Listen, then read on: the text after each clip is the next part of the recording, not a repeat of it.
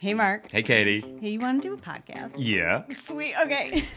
Welcome to the Unforget Yourself show, where we use the power of woo and the proof of science to help you identify your blind spots, get over your own bullshit, so that you can do the fucking thing you actually want to do. Absolutely. I'm Mark, And I'm Katie. and we're the founders of Unforget Yourself and the creators of the Unforget Yourself system. Look, being a business owner is tough. Yeah. With vulnerability and with humor, mm-hmm. we'll be sharing with you the real stories behind the success of those brave and crazy enough to start their own business and to show you that you're not alone. You're not. Well, from the accidental entrepreneur to the laser focused CEO, we have honest conversations about how they got to where they are today. We talk about the challenges that they faced and what they're currently dealing with in real time on their roller coaster journey. Along the way, we want to show you that it's it's you. You are the most important asset in your business. Yeah, you are. So let's cut the bullshit and start the show. Enjoy.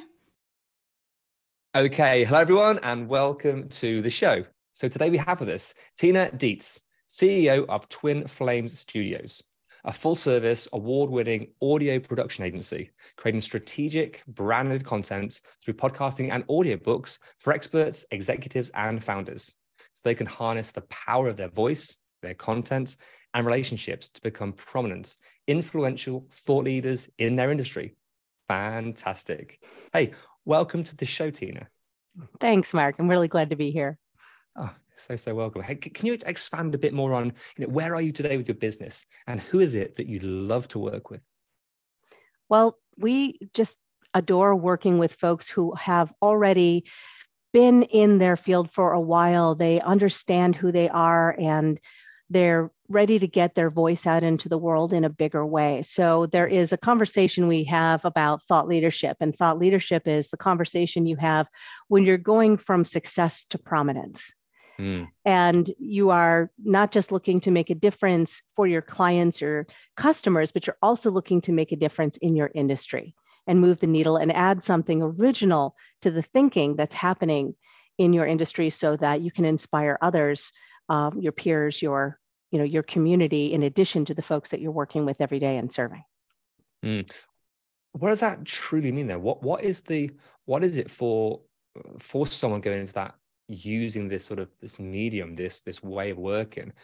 What does it actually do as far as because it's a it can be like a sort of scary thing to really start to sort of move into.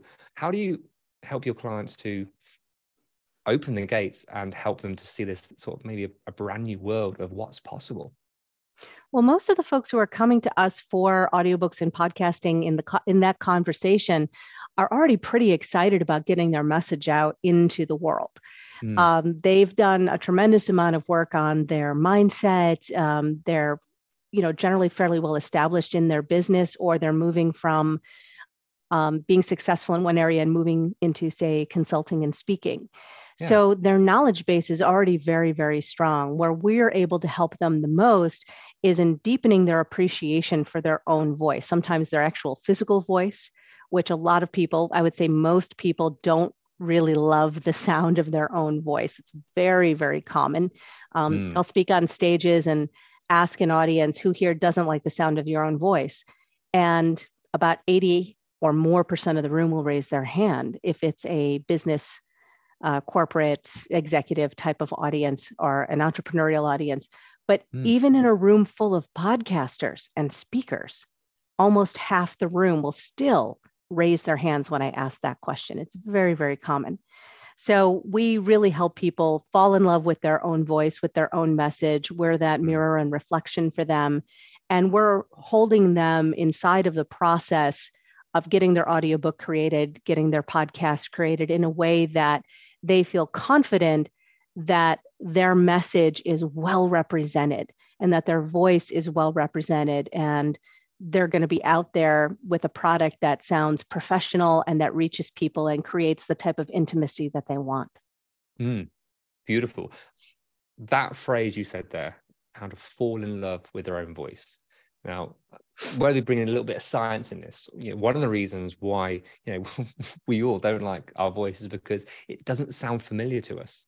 Because the way we hear it, with the vibrations that we have within our own head, we actually hear something different than what actually everyone else hears. So once you're nodding away, you know this. Oh, I only just found out this recently. I was like, oh my gosh, I never knew this was the case. And and so when we hear it back, it, there's something's off. So I mean, with Unforget Yourself, we always talk about alignment. So right. when you're you're hearing this, but it doesn't sound like how you hear yourself every day, there's a trigger, there's a response, there's something in that.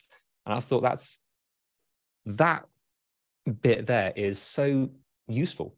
I think it gives a bit of validation and oh it's not just i'm insecure it's no there's, there's an actual physical reason for this and i think that that's that's a huge bit of information to to use and to have. Would you agree or? Oh completely agree. Yeah the resonance inside of your own skull and how we hear ourselves and how the the um, filters and things we have psychologically for audio definitely impact the way that we hear ourselves. And we're also tend to be horribly self-critical of ourselves, particularly folks who are highly successful. Um, mm. You know, you don't kind of get somewhere in life without being somebody who's able to self-reflect and improve. The the question is when when are you enough? When do you feel like it's okay and it's good enough to kind of get further out into the world? And that's usually the the bridge the bridges that we're we're helping people build is that expansion of their voice out into the world and it is important to have an appreciation for the instrument that you have i call that your outside voice um, and then of course you've got the inside voice or voices that mm-hmm. are all of the um, beliefs and the conversations that you're having on the inside the knowledge that you have and I say often that if you're going to become a virtuoso of your voice, like somebody is a virtuoso of the violin, then mm. you're looking to master your external instrument, but you're also looking to master the music that you're playing and be able to annotate and change the music you're playing on the inside. And that's mm. when you truly come into alignment, coming back to your notion of alignment. And at that point, when you are aligned, magic really begins to happen because then people truly can perceive that alignment, which we do on a number of levels energetically, psychologically, and mm. physically. And then your voice has even more impact on people. And there's been a number of studies done on this as well. Nice. Oh, we can dive straight. Into, I love this diving into the science of what, why, how. Oh, it's it's thrilling for me. Oh my gosh, I could geek out. But me too. To bring it back into into the the experience of of your clients. So I love there's the external voice and the internal voices. So with those internal voices, those little bit of doubt, a little bit of anxiety, a little bit of guilt, all these things come in, or just downright fear. What would you say is like the, the biggest hurdle that that your clients have traditionally when they come to you that you have to kind of help them round that maybe they didn't realize was something they were going to face on this journey? usually it's the first moment that they get in front of a microphone or they get quote unquote in the booth. We're doing everything remotely, but there's still that experience of being in an environment. And it's interesting because so many of the folks we work with are very accomplished speakers, trainers, consultants. that, you know, they're in front of all mm. kinds of microphones all the time. But the experience of recording their audiobook in particular is a different feel than being in front of an audience or even mm. doing something like this, which is much more free form. It has lots of flexibility. I'm gesticulating. The type of microphone I'm using, I'm able to move my body. When you're doing an audiobook, there is a discipline to it that they're not used to. Mm. And it involves, of course, reading at the same time as you're speaking and then trying not to sound like it's read.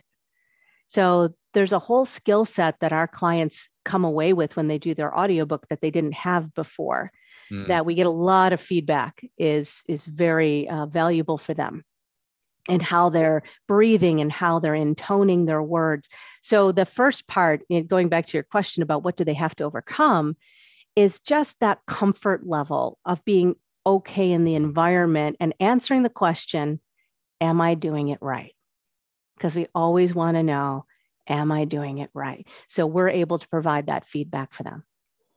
Nice. And I guess there's there's nuances of right because there's bringing your your personality. I mean, to be able to, you know, some people have other people reading their books, other people do mm-hmm. it themselves. So there's there's a number of different tactics that you you could use. Um, currently, Kate and I are listening to um, Stephen Fry book, talking about all the Greek gods and the way Stephen Fry just talks his voice, with, yeah, oh, with beauty and with excitement and the nuances and the levels that he brings into it. It's like, oh my gosh, it's incredible. Other people don't quite have that; those different sort of the variety, musicality, yeah. yeah. So it's it's interesting hearing this and of course it depends if it's a story if it's a um, a business book it, it, depends on the on the sort of the, the, context but i found personally if i don't get on with the voice if it's something doesn't quite sound right or not expected straight away there's a there's a barrier for me listening. Sometimes i get over it sometimes i don't.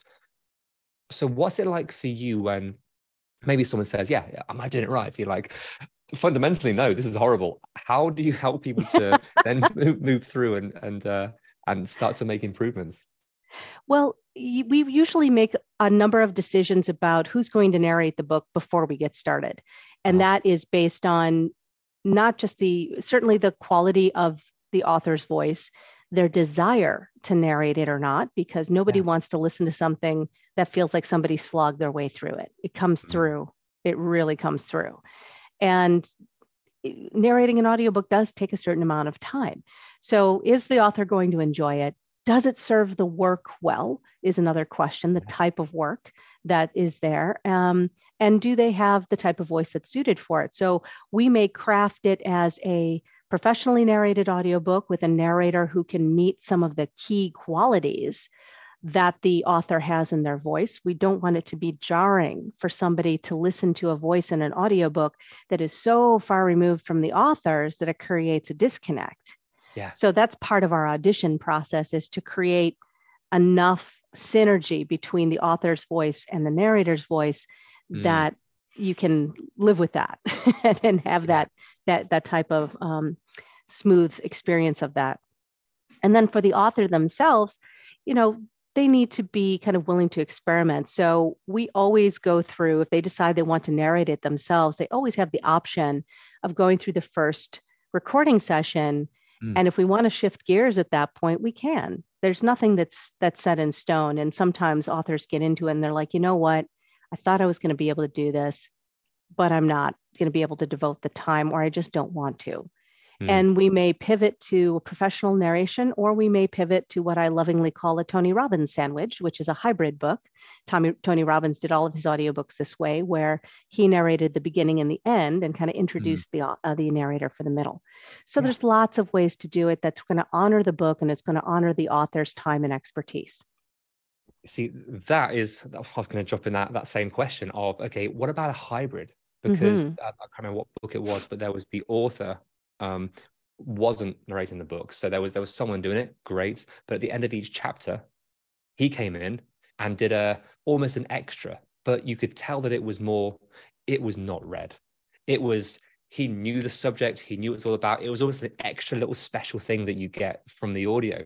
And there was something beautiful about that for me that it brought in a level of a change of pace. It yes. made it real and i was looking forward to the end where i heard his take on that even though he wrote the book. It was like oh it was it was kind of beautiful. So there's, there's so much fun to do. Yeah it, and, and you can add all kinds of things to an audiobook.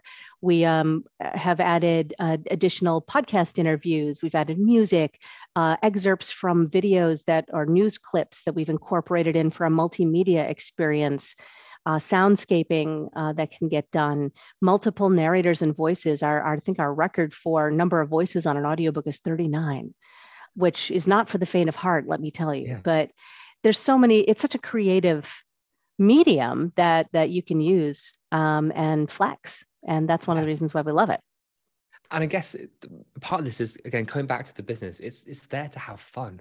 We want to have fun with the mm-hmm. work that we do. We want to have fun with the the books that we produce we want to have that connection with the outside world. So for you there's multiple levels of of building a connection. It's it's kind of beautiful to play on that. Um so what was it that that prompted you to jump on and and get into this area? What was it that you said yes this is the company that i want to be building what was that like? Well at the time i was um, a business coach I'm a therapist by training, and I've had a number of startup businesses over the years. I grew up as an entrepreneur. So I was um, coaching businesses, and I had built a practice that ended up coaching more than 20 different industries in eight different countries. And I was voice acting as a hobby, mm. and which I just loved. And I grew up singing and dancing. And my mom always joked that when I came out of the womb, it was any flat area was a stage for me. And I still kind of like that. It's like, Tina, would you like to? Yes. And I'm I'm there with a microphone or on the stage or an improv or, or whatever it is. I, nice. It's it's the it's not so much the showboating and limelight that attracts me. It's the experience of creating this shared emotional journey with other mm. people and having a good time together and that's one of the reasons we love audiobooks and podcasting is we can create those same types of spaces of belonging and psychological safety where creativity comes to the forefront. So that's why we, we love to do that. But uh, i was in a audiobook narration masterclass at the time with um, uh, pat fraley who is a well recognized trainer in the industry and um, my coach tony silveri. And it was in that process of learning audiobook narration and learning more about the industry that I had this entrepreneurial flash mm. and thought to myself, wait a minute, why aren't my clients and colleagues who are self publishing books like crazy? And this was at the beginning of the self publishing craze. Why aren't they doing audiobooks too? And that led me to researching more about the industry, more about gaps in the industry. And I found that I secret shopped more than 20 different audio publishers. And I found out that every single one of them was still doing traditional publishing model, which is where the the author pretty much gave up their rights and royalties for the most part. We're mm. making very little money, had very little creative decision making, and and we're still paying at the same time. Um, and when I found that out, I got pissed off. so I just I got offended that that was the case. But nice. in truth, it still took me about three or four years to bring the audiobook idea to the forefront because I was building a totally different business and thinking to myself, well, how could I combine these two things? Mm. And it was when my life circumstances changed dramatically that I decided to give it a shot and pull the trigger on the audiobooks. Yeah. Beautiful. So I, I love that sort of the vigilante. Hey, this isn't right. Yes. I'm gonna do something about it. And I think maybe with with a lot of entrepreneurs, we all get to that point where either we don't want anyone to go through what we've been through, or we hit a point where we see something and think, okay, that needs to change. That is old thinking. There is something fundamentally wrong. The world's changed and no one else is doing it. I love the way you you were secret shopping. Beautiful phrase. I love that. So you took it by the scruff. Okay, it, it, took a bit of time, but was was it? Were you just trying to work out how to best fit this in, or was there was there technical, was there legal? What what were the barriers for you, or to get that going to start with? Well, it felt like a massive pivot from what I was already doing, and I had already achieved some level of success in my in the coaching business. And so I was reluctant to let that go because I couldn't see how mm. business coaching and producing audiobooks could live inside of the same umbrella. Yeah. And it was uh, several years later, I was continuing to monitor the audiobook industry, saw it growing, saw that no one was handling or really serving this particular audience of thought leaders and nonfiction authors who were self publishing or hybrid publishing. And I finally got to the point where um, I was in a position where I became the sole breadwinner for my family. And I decided, okay, I'm going to pilot this. And I was at an event where I had an opportunity in a room full of about 100 thought leaders, many of whom were authors. Mm. And I asked them if they'd be interested in participating in a survey on audiobooks and did they know that audiobooks outsold ebooks three to one and were the fastest growing portion of the publishing industry. Well, they were intrigued. They all took the survey. And from there, I decided to make an offering of done for you audiobook services uh, instead of a course. That was one of the questions I surveyed on. Mm. And I just started taking on a couple of clients on the side just to pilot that new service. Well, it took off so quickly that within a year it had fully eclipsed anything I had been doing in the coaching industry. Mm. And hmm. I was having so much fun doing it. And so I decided that I was going to double down and start to let the, the coaching clients go and focus on building this um, yeah. new service in the industry. And we were first to market in a number of areas. Fantastic. There's something beautiful about, about the speed of execution of taking an idea and be like, hey, people, kind of thing doing this. Are you interested? Sometimes it's crickets. Other times it's like, um, there was a reaction. There's something in that. And there's the great lesson. Listening to the listen to the audience, listen to the people. You ask them which, which one they wanted. Like, no, of course, I want this. You're like, okay, so I guess I'm going to provide that. There's something yeah. beautiful about that. I mean, sometimes as ego gets involved, we think this is what we should be doing. We think this is the the angle when and we're told otherwise. So were you were you sort of open and led and thought, hey, this I'm following, I'm feeling good, I'm following the sort of the, the flow or the sort of the, the breadcrumbs being left, mm-hmm. or was a part of you like, but I thought it was going to be that, and I was looking forward to that. What, what was that journey like? Well, it was in the survey that I wrote for the audiobooks, uh, just kind of gauging people's interest. There was one question that made mm. all the difference. And it was the way I ended up writing the question. And it was just an inspired moment because I know how I operate and how I operated at the time. So the question was Are you more likely to A, take a course and do your audiobook on your own? B, hire someone to create an audiobook for you, or C, take a course, realize how much work it is, and then hire someone to create the audiobook for you. Mm. That question blew people's minds. And mm. I got so many comments in the comment section that said I was about to answer A, and then I realized I usually do C. I usually realize it, and then I end up hiring someone anyway so why don't we just go skip right to it and I'll save myself a lot of time and money. And that was that was actually what uh, triggered people to uh, want to do the the done for you services that we now yeah. uh, now do today. Mm. So one question, one mm-hmm. again, there's, there's a bit more to it than that, but there was a catalyst. There was a place where one question, one bit of inspiration allowed you put someone at choice you made them see their choices, what they right. normally do, what they want to do. You hold them accountable. One question. Oh my gosh, how beautiful is that? So you've had a couple of little catalysts in your business. That moment of, damn it, this ain't right. It needs to change. Then the people screaming, this is what I want. What what would you say is your, your biggest success from from following your intuition, following what what you were told and actually then delivering? Well, besides just deciding to start the the company, we were one of the first, if not the first, one of the first uh, companies to offer done for you audiobook services for this population at this level and remotely. Uh-huh. The second thing we did that we're now really well known for is remote author recording.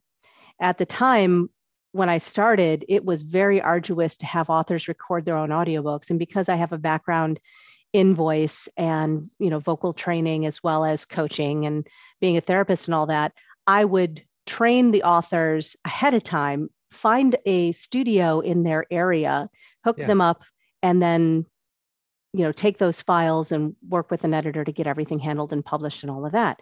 It was arduous and it was expensive. And so it was another one of those, there's got to be a better way to do this. I know voiceover gets recorded remotely. How could we do this? I know I've recorded auditions and spots remotely. And so I started to put out questions into a Facebook group that I belong to of voice actors, asking if mm-hmm. anyone had ever experimented with this or that they have any recommendations on software. And a guy named Paul Stefano popped up. And Paul said, I've just been experimenting with this. And we got to talking and it got to experimenting, and we created a process for recording authors remotely. And now Paul has worked in, with my company for five years. So we're still together, and we became the first audiobook company in the world to offer full remote direction and recording. So we get our directors on with the author for the entire time, and we do the recording for them remotely. And nobody was doing that at the time. And um, very few companies still do that because they they just don't have the processes or the qualified directors to spend the time with the authors that they need to get that performance. So it's it's something I'm very very proud of and it's something that has really set us apart in the market in terms of quality and accessibility. Love that. That is a beautiful story. Um, hopefully so inspirational for people listening and that's actually I just want to again double tap on that following that intuition. Follow the speed. Follow what feels right you can see the breadcrumbs away. Hindsight's a great thing. I know that. I know. But in the moment, oh my gosh, what can we see in the moment to make the right choices, to go in the right direction? Oh, it's beautiful. So, hey, Tina, thank you so much for sharing your business, a bit of background, um, some science and cool stuff along the way. It's been so, so much fun. Thank you so much. Thank you so much. It's been a pleasure. You're welcome. Hey, if people want to find out more about you and the amazing work that you do, where can they find you? Oh, you can find us at twinflamesstudios.com. And you can also, if you Google my name, Tina Dietz, D I E T Z, I'm the first result on Google. There we go. Everyone, you, you can't help but check it out. Simple, so simple. Right, Tina, thank you so much. This has been it's been an absolute pleasure. Thanks, Mark. Welcome. Hey, Katie. Yeah, Mark. Want to do an outro? I sure do. Sweet. Hey, thank you so, so much for listening and making it to the end. Yay, you. So, what happens next? Uh, we ask them the things that podcasters are supposed to ask at the end of an episode. Can you please rate, review, download? Subscribe. Hmm. Yeah. But why is it important? Because that's how our podcast gets noticed. That's how people find us. It is, and we want all their earballs. all the earballs all over the place. We do. Nice. Yeah, so please do all those things. We'll be ever so grateful. And then more people hear your beautiful voice. Or yours. Oh, yeah. See you next time. Bye.